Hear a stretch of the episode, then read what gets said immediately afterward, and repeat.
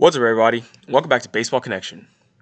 So today I want to talk about a a record chase that's kind of going under the radar, and because it's just really not all that close, but it's the fact that Gerrit Cole of the New York Yankees, we all know he's a Yankee now, and he's going to be pitching on opening night in just a couple weeks, but he is eight wins shy of the most number of wins, you know, a, a pitcher win streak basically. Um, he's won 16 straight decisions. Going back to last year, he's won 16 straight decisions.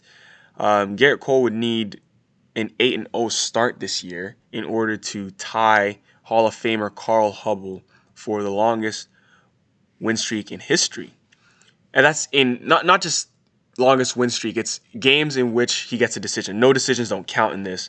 Uh, the streak is paused for no decision, but it's either in games where you win or lose that's those are the games that count. And Gerrit Cole has won 16 such starts in a row. So he'll need eight more starts like that in a row in order to tie the all-time record of Carl Hubbell. Will he do it or not? I mean, right off the bat, he has a tough matchup with the Washington Nationals facing off with Max Scherzer. But I mean, let's just take a look at the other pitchers on this list because right now, yes, he's eight wins away, which is which is a long way uh, from the top. Gerrit Cole is actually tenth on the all-time list on that list, but the catch is he's in a 15-way tie for 10th on that all-time list. So even j- just by winning on opening day, he's gonna leapfrog a bunch of people, you know, and break out of that tie. So you have Carl Hubbell, who has 24 straight wins, who did that from July 17, 1936 to May 27, 1937. And, um, you know, Hubbell was on the Giants. You know, he, he, he was a stud. He's a Hall of Famer. And um, he famously struck out five straight Hall of Famers in the 1934 All Star game. And then he also threw an 18 inning shutout in 1933. 18 inning shutout. So, I mean, there, there have been so many things he, he did there were so many things he did in his career that this win streak was just one of many accomplishments that are on his resume that put him in the Hall of Fame. So, absolute stud. And he, he won, you know, multiple NL MVPs and everything. Um, you know, second on this list is Roy Face, who had 22 straight wins. Honestly, never knew, never heard of this guy before. Uh, and then tied for third, some more familiar names. We have Jake Arrieta and Roger Clemens. Jake Arrieta won 20, you know, had 20 straight wins uh, in, in, games with a decision from August 4th, 2015 to May 25th, 2016. Remember, you know, this is the stretch where Jake Arrieta was like the best pitcher in baseball. You know, threw a couple no hitters and all that good stuff. Um, Roger Clemens did this from June 3rd, 1998 to June 1st, 1999. He had 20 straight wins as well. He actually put together this run while wearing two different uniforms. He began with the Blue Jays uh, when he pitched his way to a second straight AL Cy Young, and then he continued it after he was traded to the Yankees. And um, he just was a stud. I mean, everyone else on this list is kind of just like guys we haven't really heard of, so I guess I'm not really gonna bore you guys, um, you know, with some names that we we aren't too familiar with. So I'm just gonna I'm, I'm gonna keep it at that for now. In other news, Ronald Acuna Jr. Ronald Acuna Jr. You know, he has his eyes set on okay, not not to you know not to cherry pick, but okay, we, we are going to cherry pick because some of these stats are cherry pick, But why not?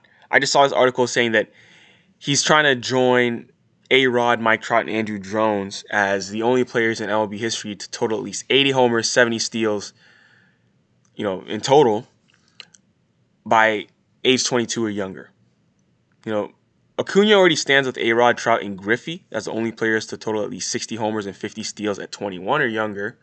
Now, you know, with a shortened season, that's why you kind of have to cherry pick these things. You don't get a full season for him to, you know, to do things. Um, but yeah, hopefully he gets to spend a couple months putting up some some decent numbers. I mean, Acuna's a beast. I mean, he, he almost went 40-40 last year.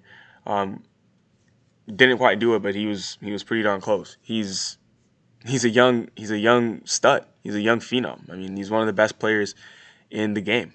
absolutely. And the game's in good hands um, with him at the forefront of it. Just a fun guy to watch. Power speed combo. As long as he stays healthy, I mean, which hasn't really been an issue so far, although he's only been in the league for a couple years. Uh, you know, he should he should be one of the one of the great players of this generation. Shohei Ohtani was back on the bump yesterday in practice uh, in the inner squad. Um, yeah, he was pitching again, so that's that's a really good sight. Uh, it's the first time he's pitched in a competitive setting since September 2 of 2018. That was his final start before he underwent Tommy John surgery, and that Tommy John kept him from pitching in all of 2019. Uh, the last time he pitched at Angel Stadium was June 6th of 2018. You know, he struggled with some control. He walked eight batters in three innings yesterday. Um, but of his 51 pitches, only 15 were strikes. You know, he, that's what happens. You know, you're getting a competitive setting. That's what these uh, you know these inner squads are for, ironing out the kinks. He's going to need a couple more, you know, scrimmages and things to get, you know, to get his legs under him, to get his command in place. But he will be just fine. Shohei Ohtani will be just fine. You know, I'm still bummed because I, I want to see this guy play more. You know, they're gonna pitch him one one day a week, once a week, and he's gonna DH three times a week. That's not enough in my opinion. I understand they're trying to be careful with him, but he's he's such a good player that I want to see him hit more. Like I want to see him DH five times a week. But you know, it, it is what it is. It is what it is. But they're they're probably just only gonna pitch him on Sundays, is what they're saying. So we just have to make do with what we have with what we have and um, appreciate him when he is out there. But the Angels have a good one on their hands.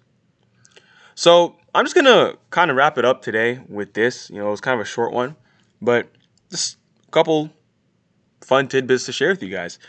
That's gonna do it. If you enjoyed this, please share it with someone who'd be interested, and we'll see you next time on Baseball Connection.